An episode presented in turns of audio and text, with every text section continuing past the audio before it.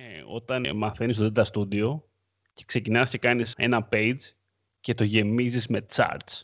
Παντού, βάζεις scorecards, συνέχεια, εδώ, εκεί, τα πάντα. Και συνειδητοποιείς τελικά ότι έχεις βάλει τόσα δεδομένα να βλέπεις που δεν καταλαβαίνεις πού πρέπει, χάνεις την μπάλα. Ενώ στην πραγματικότητα δεν πρέπει να τα βλέπεις όλα. Πρέπει να βλέπεις αυτά που χρειάζονται να βλέπεις για να μπορείς να κρίνεις. Καλησπέρα. Digital Jam, επεισόδιο 48. Είμαι ο Δημήτρης Ζαχαράκης. Κοντά μου είναι ο Δημήτρης Καλατζής. Καλησπέρα.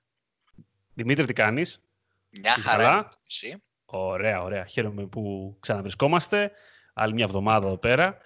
Και σήμερα έχουμε πολύ ωραίο θέμα να συζητήσουμε. Θα συζητήσουμε για lead generation sites, πιο συγκεκριμένο. Θα φύγουμε από το e-commerce αρκετά μακριά και θα πάμε να δούμε πιο συγκεκριμένα, πρακτικά, τρόπους για να τα μετρήσουμε.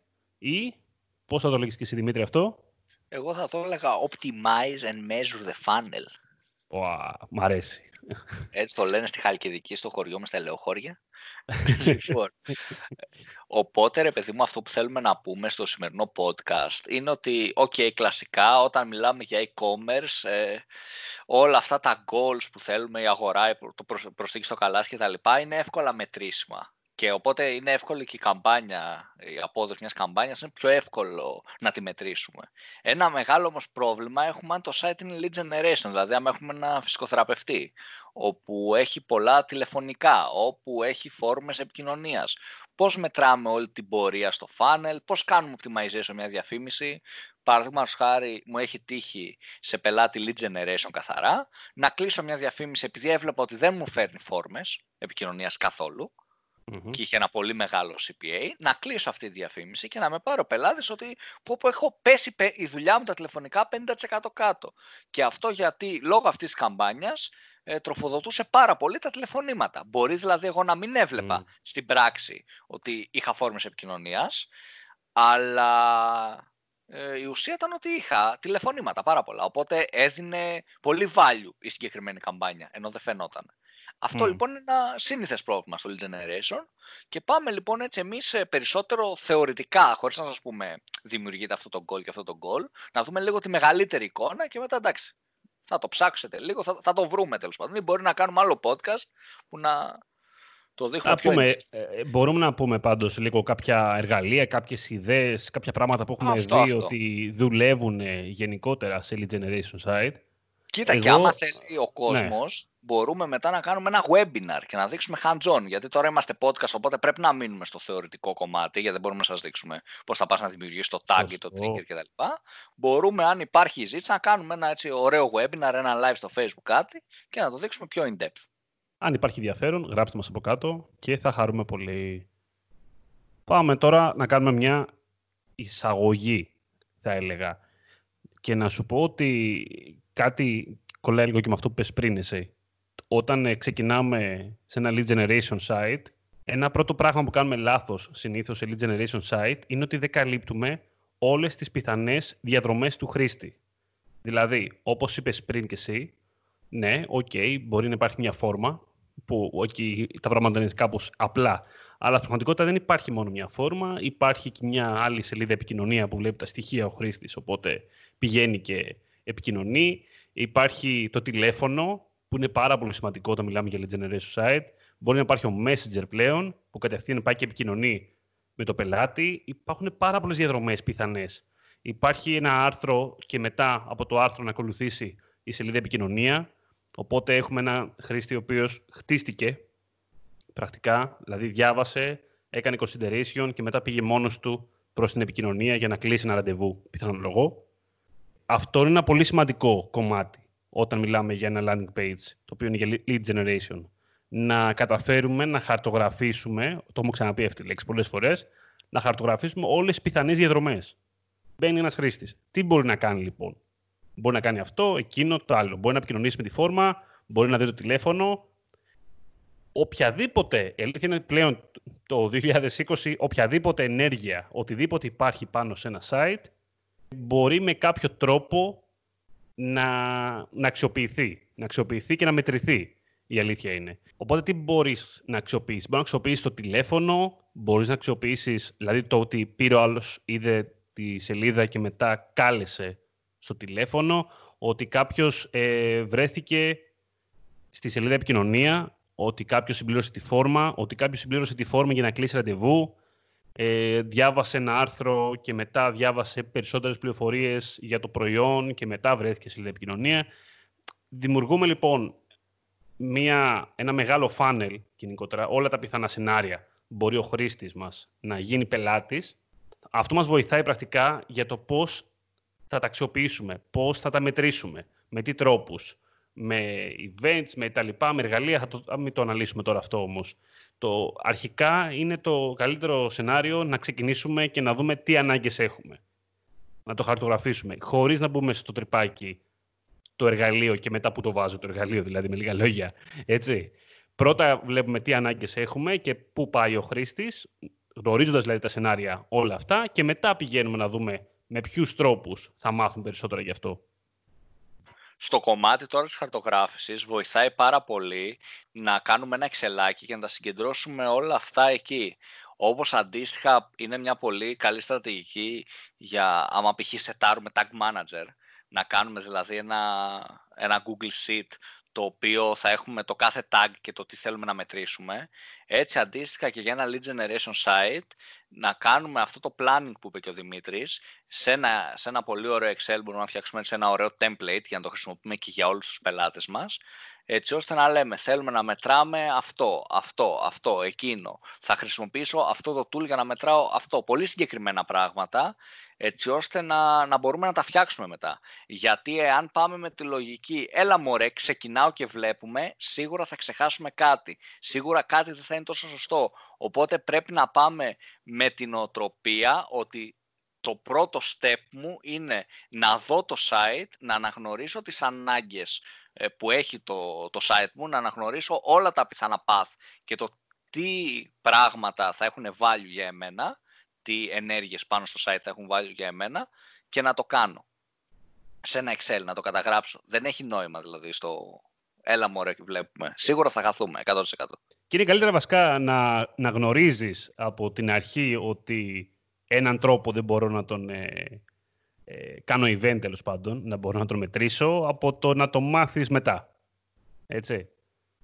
Ακόμα και σε επίπεδο πελάτη, δηλαδή, πες ότι έχουμε έναν πελάτη με lead generation site, ε, είναι καλό να το γνωρίζουμε από την αρχή στην εργασία μας και να το πούμε ότι ξέρεις κάτι, ναι, αλλά αυτό το κομμάτι εδώ πέρα που αφορά το τηλέφωνο, να ξέρεις ότι εγώ δεν μπορώ να στο μετρήσω.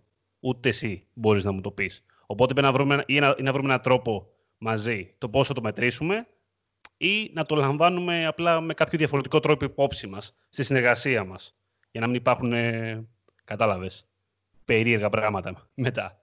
Αυτό ακριβώς και επίσης τώρα που πες πελάτη, εάν δεν μιλάμε για δικό μας site και δικιά μας υπηρεσία, σίγουρα θα βοηθήσει και μια συζήτηση με τον πελάτη για να δούμε δηλαδή το τι είναι valuable, να μας πει και ο πελάτης πράγματα, τύπου μου στέλνουν πολλά μηνύματα στο Messenger ας πούμε, μου γράφουν πολλά σχόλια, να δούμε τι άλλο ε, λαμβάνει ο πελάτης σαν valuable lead, σαν valuable ενέργεια. Τι άλλο. Ναι, Οπότε τι μπορούμε να μετρήσουμε. Γενικά σκεφτείτε... Έχεις απόλυτο δίκιο σε αυτό, ειδικά. Γιατί σκέψω ότι αν μιλάμε και για. Okay, δεν θα παίρνουμε πάντα τις ίδιες κατηγορίες επαγγελματικές πελατών. Δεν έχουν όλοι οι άνθρωποι την ίδια συμπεριφορά σε όλα τα site.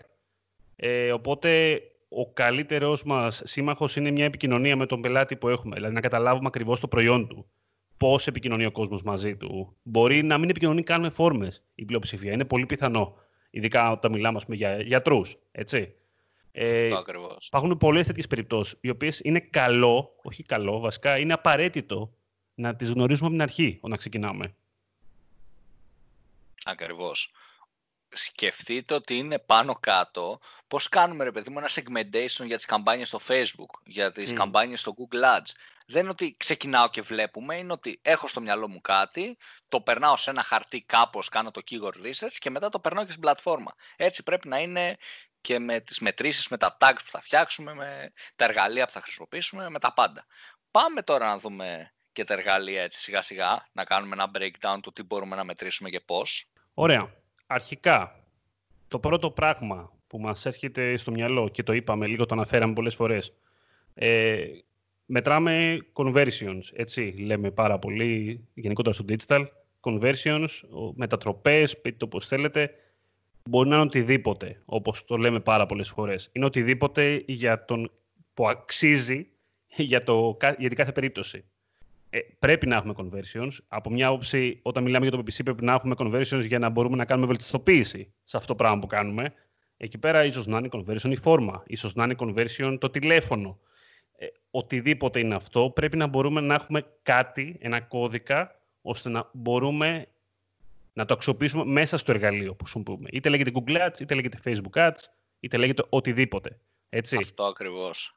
Ε, αυτό είναι κάτι βασικό ε, για τη βελτιστοποίηση και για το performance στο τέλος έτσι, της ημέρας. Σε, σε αυτό το κομμάτι στα lead generation, πολύ σημαντικό ρόλο μπορεί να παίξει και το κομμάτι των micro goals. Δηλαδή, ε, πέρα από τη φόρμα που ε, όπως είπαμε και πριν, είναι κάτι που αν μιλάμε για γιατρό, ας πούμε, για φυσικοθεραπευτή, ε, πολλοί δεν θα συμπληρώσουν φόρμα. Θα πάρουν απευθείας τηλέφωνο. Θέλω να μιλήσω με έναν άνθρωπο για το πρόβλημά τους. Ε, πάρα πολύ σημαντικό ρόλο παίζει να κάνουμε και κάποια micro goals. Τύπου αυτό μπορεί να είναι ότι ο χρήστης κάθισε π.χ. πάνω από τρία λεπτά. Ότι σκρόλαρε το 100% ε, του άρθρου που θέλαμε, ενός μεγάλου άρθρου, έτσι, ενός άρθρου 5.000 λέξεων, 3.000 λέξεων. Ότι είδε ε, όλο το βιντεάκι και είχαμε ένα βιντεάκι τρία λεπτά μέσα στη σελίδα μας και το είδε όλο. Μπορεί να είναι τέτοια micro goals, micro conversions που μπορούν εν τέλει να μας βοηθήσουν στο γενικό optimization ε, μιας καμπάνιας για να μην είμαστε τελείως τυφλοί. Και μην το θεωρούμε, επειδή είπες micro goals που το θα εξηγήσουν τώρα, δεν μιλάμε μόνο για goals. Όταν λέμε ότι χρησιμοποιούμε ένα event για το scroll ή για το button ή για το μενού ή για οτιδήποτε βρίσκεται σε σελίδα που είναι χρήσιμο να υπάρχει σαν μέτρηση, μας χρησιμεύει και στο κομμάτι του να κάνουμε monitor το τι συμβαίνει στη σελίδα. Τι συμβαίνει όταν ο χρήστης μπαίνει εκεί, πού πατάει συνήθως.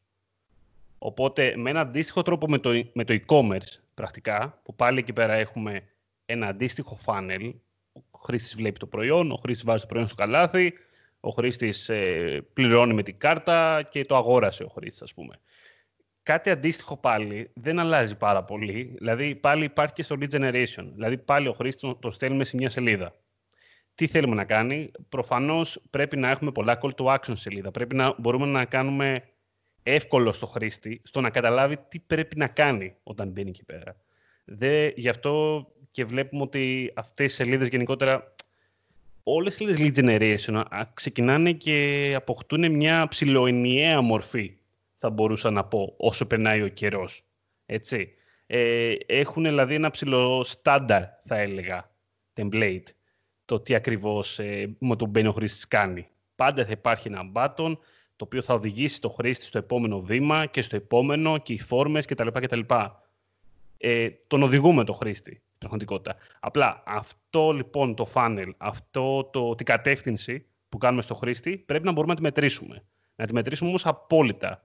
Από τα κλικ, από το κομμάτι του ότι έχουμε βάλει φόρμες και γνωρίζουμε ότι ο χρήστης σταμάτησε στη δεύτερη φόρμα, ας πούμε που γράφει ταχυδρομικό κώδικα ή τηλέφωνο ας πούμε, ε, όσο προσθέτουμε events, τόσο πολύ, πιο πολύ καταλαβαίνουμε το χρήστη. Καταλαβαίνουμε λοιπόν αν υπάρχει κάποιο πρόβλημα αρχικά. Και λέω τις φόρμες γιατί είναι ένα πολύ κλασικό παράδειγμα, έτσι, το οποίο το έχουμε δει σε πάρα πολλά lead generation site. Το ότι ο χρήστης, ας πούμε, βλέπει πάρα πολλές φόρμες και πανικοβάλλεται. Δεν μπορεί, βαριέται, φεύγει. Οπότε ξεκινάμε και μετράμε την απόδοση. Ξεκινάμε και βλέπουμε ότι ο χρήστης φεύγει στην τέταρτη φόρμα. Γιατί φεύγει η τέταρτη φόρμα, ρωτάει κάτι το οποίο είναι ευαίσθητο, ξέρω εγώ. Οπότε ξεκινάμε και κάνουμε performance μέσα στο site, πρακτικά. Αυτό γίνεται με τα events, έτσι. Ο απότερος σκοπός είναι αυτός, να βελτιώσουμε το conversion rate του site. Ναι, φεύγουμε λίγο παραπάνω από το, από το PPC performance, το με αυτό που λέμε, αλλά στην πράξη το PPC performance δένει με το site, οπότε δεν μπορούμε να μην το κάνουμε και αυτό. Είναι λίγο αναγκαστικό, έτσι. Και το κομμάτι του... Sorry, γιατί το είπαμε πριν και είπαμε για goals και conversions.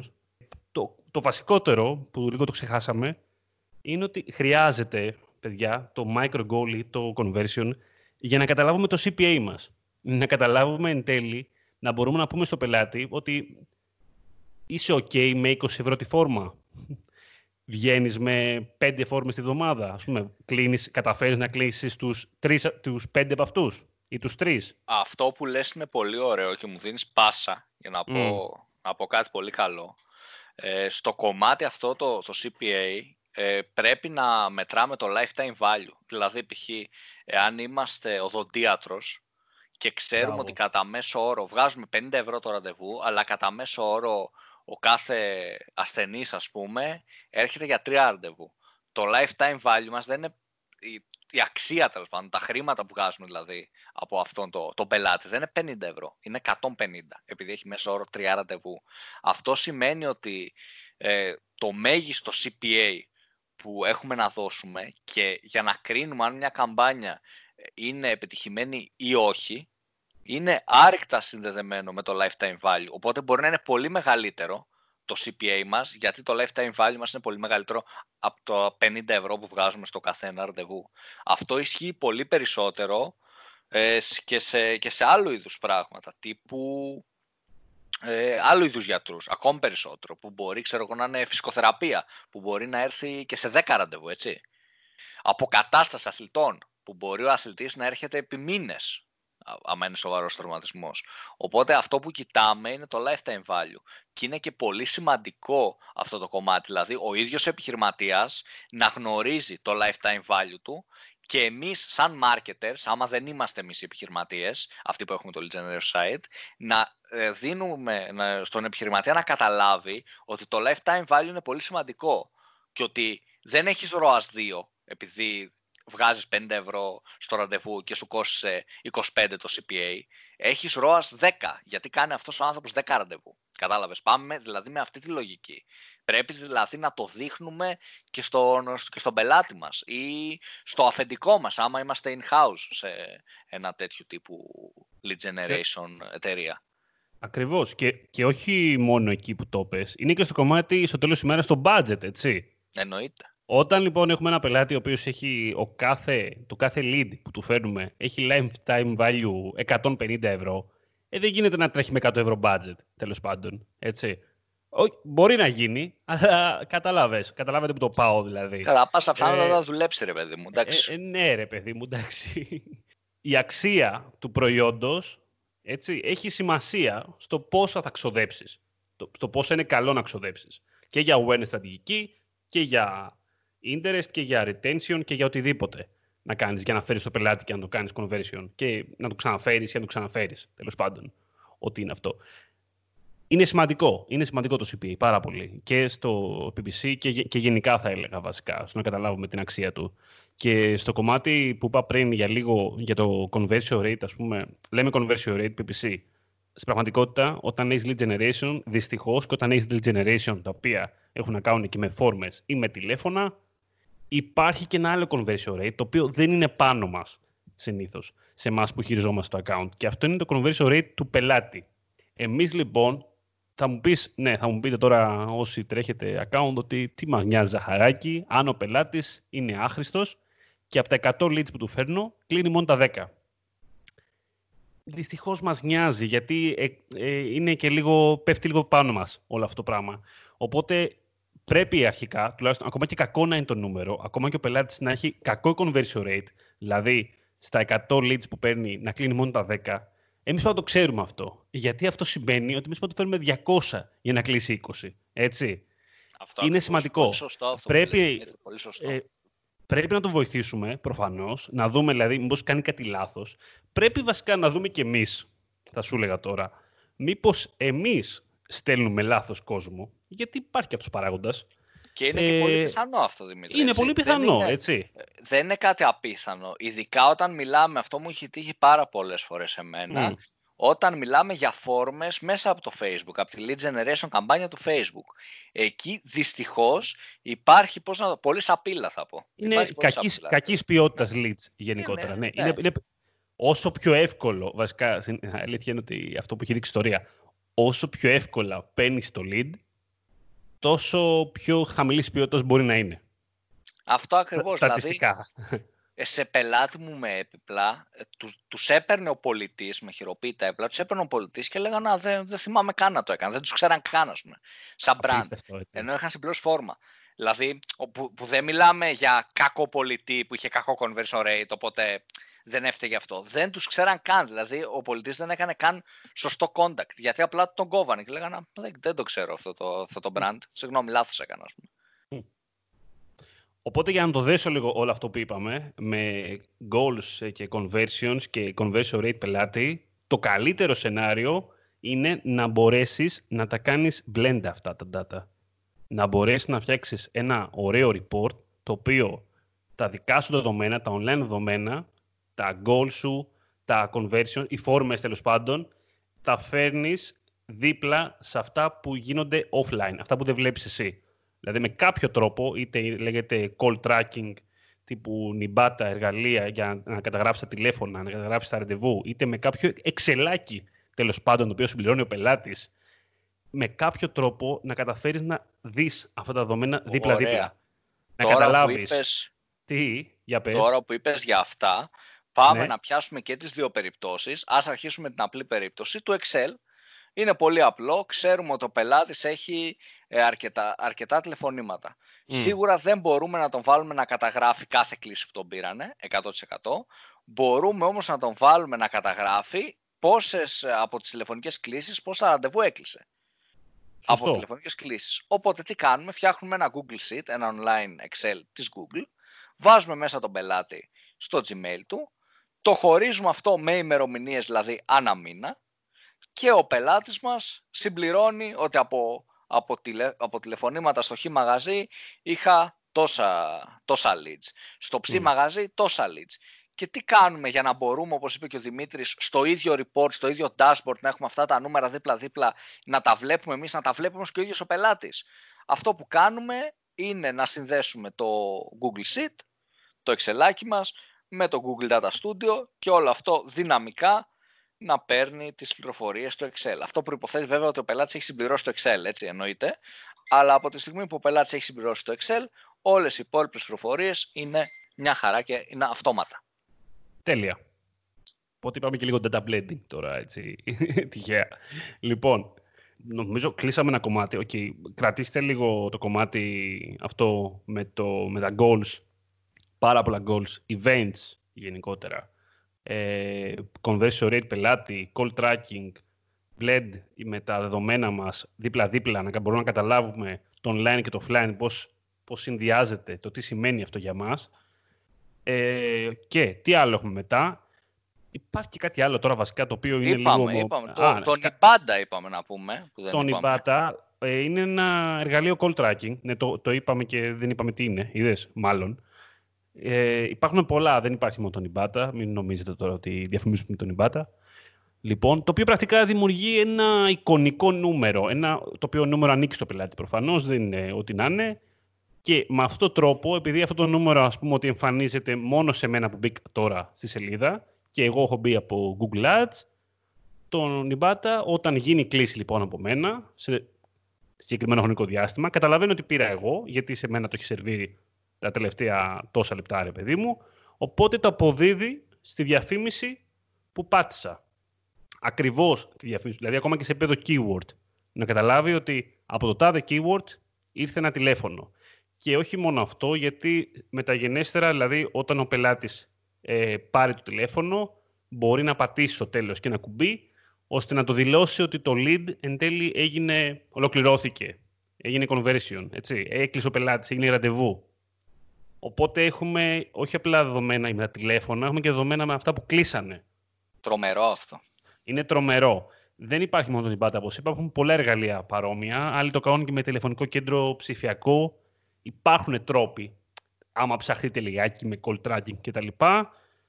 Άλλο σημαντικό εργαλείο για να παρακολουθούμε την απόδοση ενός lead generation site είναι και ένα, όλα τα εργαλεία βασικά τύπου Hotjar, τα οποία μας φτιάχνουν ένα heatmap αυτόματα από τη σελίδα μας, οπότε καταλαβαίνουμε που κλικάρει ο χρήστης, ας πούμε, περισσότερο, που δραστηριοποιείται, που κοιτάει ο χρήστης. Είναι, είναι γενικότερα, αυτά τα εργαλεία είναι λίγο και άρρωστα, ε, αν μου επιτρέπετε τη λέξη. Δηλαδή, καταλαβαίνουν δεδομένα τα οποία δεν μπορείς να καταλάβεις πώς τα καταλαβαίνουν. Ακόμα και στο επίπεδο αυτό που είπα. Δηλαδή, σου δείχνει που ο χρήστης είδε περισσότερο, ας πούμε. Που πήγε το μάτι του. Επειδή το ποντίκι πήγε εκεί και ούτω καθεξής. Και με άλλους παραμέτρους και αλγορίθμους. Άλλο χαρακτηριστικό πολύ ωραίο του Hotjar, ας πούμε, που το έχουν και άλλα εργαλεία πάλι, όπως είπα, είναι το recording. Το οποίο πρακτικά κάνει recording. Κάνει recording τους χρήστες που μπαίνουν σε μια συγκεκριμένη σελίδα και βλέπετε βίντεο από τον χρήστη το τι έκανε όταν μπήκε μέσα. Θα μου πείτε, ναι, θα μαζέψω τώρα χίλια βίντεο; Δεν είναι αυτός ο σκοπός. Ο σκοπός είναι να μαζέψετε χίλια ποιοτικά ας πούμε, βίντεο recordings από χρήστη για να καταλάβετε τι κάνουν οι χρήστες όταν μπαίνουν μέσα εκεί. Δηλαδή διαβάζουν, σκρολάρουν τέρμα κάτω, δεν σκρολάρουν τέρμα κάτω, κλικάρουν, κολλάνε κάπου. Είναι καλό να γνωρίζετε τη συμπεριφορά.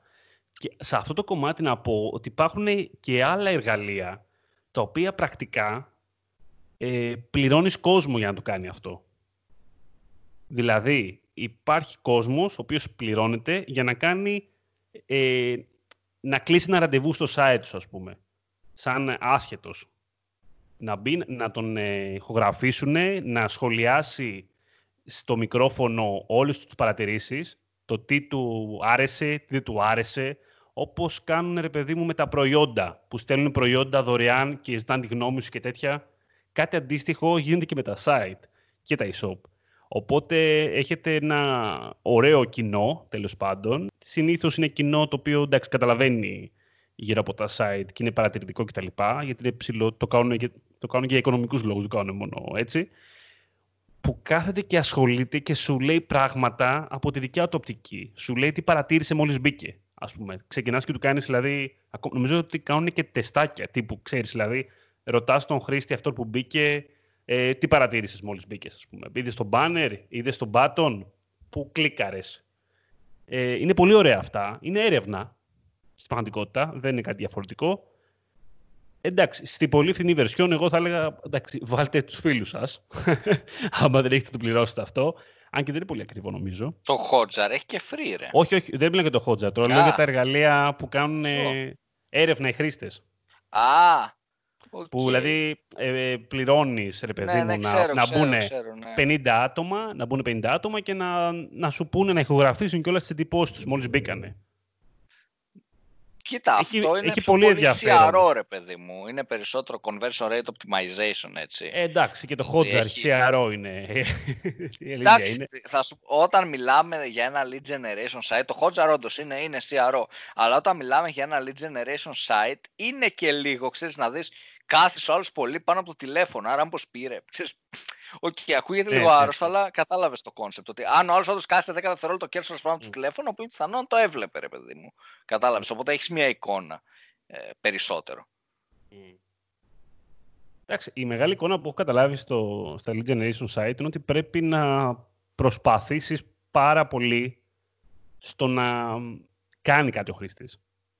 Μην τον αφήσεις δηλαδή να πάει στο τηλέφωνο ο, άμα μπορείς με έναν ε, άλλο τρόπο πριν πάει στο τηλέφωνο... Και εδώ έρχεται ο άλλος τρόπος. Έρχονται τα chatbots. Μπράβο. Σε lead generation κομμάτι. Έχουμε κάνει και επεισόδιο για chatbots που μπορείτε να δείτε. Οπότε να πάτε πιο πίσω και να ακούσετε. Αυτό που θα πω τώρα για να μην μπούμε πολύ in depth, έτσι κι αλλιώς έχουμε πει για chatbots και μπορεί να ξαναπούμε, ε, είναι ότι το κομμάτι των chatbots μπορείς να, μπορεί να μας βοηθήσει πάρα πολύ ε, και στο να γλιτώσουμε το χρήστη εντός εικόνα από το να πάρει τηλέφωνο, να τον κρατήσουμε σε ένα chatbot και να γλιτώσουμε και από τον πελάτη μας πολύ χρόνο, να μην τον παίρνουν συνέχεια τηλέφωνα, γιατί καταλαβαίνετε, αν έχει 200 τηλέφωνα ας πούμε, τη μέρα, θα πρέπει να έχει και ένα χι προσωπικό να αναλαμβάνει αυτά τα τηλέφωνα. Αν όμως έχεις με ένα chatbot 200 μηνύματα τη μέρα και 500 να έχεις, μπορείς χωρίς καν να έχεις προσωπικό να το. Όλο αυτό αυτοματοποιημένο και με ένα άτομο. Ενώ στα 500 τηλέφωνα ένα άτομο δεν θα φτάνει. Θα θες δύο. Οπότε καταλάβατε την αξία του chatbot σε, σε αυτή την σε αυτή την αλληλουχία ας πούμε, σε σχέση με τα τηλέφωνα. Όπως επίσης ότι στο τηλέφωνο κάποιος χρήστης ε, παίρνει τηλέφωνο και τον έχεις χάσει, δεν μπορείς να βρεις ποιος είναι αυτός ο χρήστης, δεν μπορείς να το κάνεις remarketing, τίποτα. Ενώ μέσα από ένα chatbot, αν το κρατήσεις στο Messenger και τον έχεις στο custom audience που έχεις φτιάξει στη λίστα σου και μπορείς να τους ξαναστείλεις μήνυμα και έχεις τα στοιχεία του και μπορείς να ανοίξεις το προφίλ του έτσι ώστε να χαρτογραφήσεις την buyer persona σου, το customer avatar σου και όλα αυτά τα ωραία. Ωραία. Είπαμε, είπαμε εργαλεία, είπαμε για events, είπαμε για messenger, είπαμε για, είπαμε για micro goals και απορώ αυτή τη στιγμή τι μας μένει. Μας μένει λίγο το κομμάτι του analytics που δεν αναφέραμε, αλήθεια είναι. Αλλά εντάξει, πέφτει πάρα πολύ στο κομμάτι του, του micro goals. Η αλήθεια είναι. είναι. Είναι λίγο κομμάτι micro goals στο analytics. Είναι ναι. και ένα κομμάτι ότι το segment που μπορείς να κάνεις στους χρήστες αυτών των micro goals και ότι μπορείς να τους περάσεις αντίστοιχα μετά σε Google Ads ας πούμε και να κάνεις παρόμοιο κοινό για μια display π.χ. Ε, αλλά ξεφεύγουμε από το κομμάτι, δηλαδή μετά πάμε σε μεγάλη συζήτηση και θα πάρει πολλή ώρα. Πιστεύω είμαστε μια χαρά ε, για αρχή αυτά που έχουμε πει. Έτσι και αλλιώς έχουμε την παράδοση στο Digital Jam να ξανακάνουμε επεισόδια για θέματα που έχουμε πει, οπότε μπορούμε να επιστρέψουμε στο μέλλον. Συμπληρώνουμε. Αυτό, Α, Να, ένα, ένα ωραίο, έτσι για να, να κλείσω λίγο το κομμάτι με λίγο analytics που σημαντικό ας πούμε είναι, ε, τα, λέγαμε για goals και conversions και λοιπά, ένας παράγοντας ακόμα που βγαίνει από όλο αυτό είναι ότι έχοντας goals, έχοντας δεδομένα για το τι κάνει ο χρήστης, μπορείτε μετά να καταλάβετε και λίγο περισσότερα για αυτόν μέσα από το Analytics. Είτε από δημογραφικά, είτε από ηλικίες, είτε από location, ε, είτε από γενικότερη, από άλλα θέματα συμπεριφοράς. Έτσι. Άμα καταφέρουμε και κάνουμε segment λίγο το χρήστη μας, από το να δούμε τους επισκέπτες, προφανώς είναι καλύτερο να δούμε ποιοι είναι αυτοί που ολοκληρώνουν το lead generation site μας, έτσι. Για να καταλάβουμε λοιπόν ποια είναι αυτή η περσόνα, ποια είναι, ποιος είναι αυτός γενικότερα ο χρήστης, ο οποίος ψάχνουμε για να βρούμε, για να στρέψουμε σιγά σιγά ίσως τη στρατηγική μας προς τα εκεί, εφόσον είναι επικερδής σε αυτό το βαθμό, έτσι έχει και αυτό τη σημασία του. Συλλέγουμε δεδομένα, αλλά το θέμα είναι τι τα κάνουμε αυτά τα δεδομένα. Δηλαδή, τι πληροφορία παίρνουμε. Να μπορούμε να καταλάβουμε ότι τα clicks είναι κάποιοι, είναι κάποιοι άνθρωποι. Και αυτό είναι κάποιες που είπες, πολύ σημαντικό και αυτό που είπες τώρα. Γιατί έχουμε φτάσει και σε... Αυτό είναι βέβαια για άλλο podcast που ίσως είναι το επόμενο. Έχουμε φτάσει σε μία περίοδο που έχουμε γίνει τόσο πολύ data driven και τόσο πολύ data, data, data, που εν τέλει δεν ξέρουμε τι να τα κάνουμε όλα αυτά τα δεδομένα και πώς να τα αξιοποιήσουμε. Έχουμε φτάσει σε ένα σημείο που έχουμε τόσα πολλά δεδομένα και αφήνουμε ε, τόσο πολύ τη σκέψη μας και το μυαλό μας προς τα δεδομένα και ξεχνάμε λίγο τη στρατηγική, οπότε δεν μπορούμε να τα αξιοποιήσουμε εν τέλει. Δηλαδή σκεφτόμαστε τόσο ωραίους τρόπους να πάρουμε δεδομένα και ξεχνάμε να τα αξιοποιήσουμε, εν τέλει αυτά ναι. τα, τα ναι, ναι, ναι. Που είναι και η ουσία, δηλαδή παίρνω δεδομένα, βάζω χότζαρ, όχι απλά για να κάθομαι πέντε ώρες να βλέπω πώς κινεί το χρήστη στο site, για να κάτσω να δω τι κάνει στο site, πού τον χάνω, πού κάθεται πολύ, πού κολλάει, πού τον μπερδεύει. Άρα καταλάβατε την έννοια δηλαδή που το λέω. Οπότε και αυτό είναι καλό για μελλοντικό podcast να το δούμε. Αυτό θα σου μπορώ να σου κάνω και εικόνα. Η εικόνα είναι όταν ε, μαθαίνεις το Data Studio και ξεκινάς και κάνεις ένα, ένα page και το γεμίζεις με charts παντού. Βάζεις scorecards συνέχεια, εδώ, εκεί, τα πάντα. Και συνειδητοποιείς τελικά ότι έχεις βάλει τόσα δεδομένα να βλέπεις που δεν καταλαβαίνεις πού πρέπει, χάνεις την μπάλα. Ενώ στην πραγματικότητα δεν πρέπει να τα βλέπεις όλα. Πρέπει να βλέπεις αυτά που χρειάζονται να βλέπεις για να μπορείς να κρίνεις. Άμα έχεις όλα τα δεδομένα, δεν έχεις την πληροφορία. Αυτός είναι ο σκοπός της πληροφορικής, είναι να παίρνεις δεδομένα και να εξάγεις πληροφορία.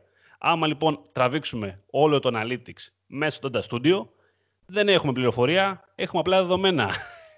Αυτό αυτό, αυτό. πολύ ωραία κλείσαμε σήμερα. Λοιπόν, τι, τι, τι επεισοδιάρα ήταν αυτό. Λοιπόν. Ωραίο επεισόδιο, φίλε Δημήτρη. Ωραίο επεισόδιο, φίλε Δημήτρη. Συμφωνώ. Ίσως πρέπει να σταματήσουμε να λέμε ένας στον άλλο Δημήτρη. Ανησυχώ πάρα πολύ ότι μπερδεύουμε τον κόσμο. Ισχύει αυτό. Ε, είναι λίγο... Και τι μετά θα λένε Δημήτρη, ποιος Δημήτρης, αυτός που μιλάει έτσι. Ε, δεν θα, δεν θα ξέρουν πώς να το πούνε, ας πούμε. Λοιπόν, αυτά για σήμερα, αγαπητοί ακροατέ του digitaljump.gr, του Digital Jump Podcast. Να κλείσουμε, να σας πούμε ότι μας ακούτε κάθε Κυριακή. Το επεισόδιο ανεβαίνει σε Spotify, Apple Podcast, ε, Google Podcast, Pocketcast και μπλα μπλα μπλα, πολλές πλατφόρμες. Δεν μπορούμε καν να τις πούμε όλες αυτές. Το σημαντικό για μας είναι ότι όπου μας ακούτε, μας κάνετε ένα subscribe για να μας ακολουθείτε, μας κάνει καλό.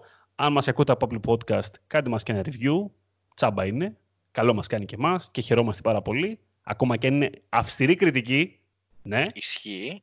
Και εννοείται digitaljam.gr, διαβάζετε, μας ακούτε και τα λοιπά. Facebook, LinkedIn και Instagram μας ακολουθείτε και μαθαίνετε νεότερα για τα επεισόδια και τα λοιπά και τα λοιπά. Ήμουν ο Δημήτρης Ζαχαράκης, ήταν ο Δημήτρης Καλατζής. Καλή συνέχεια.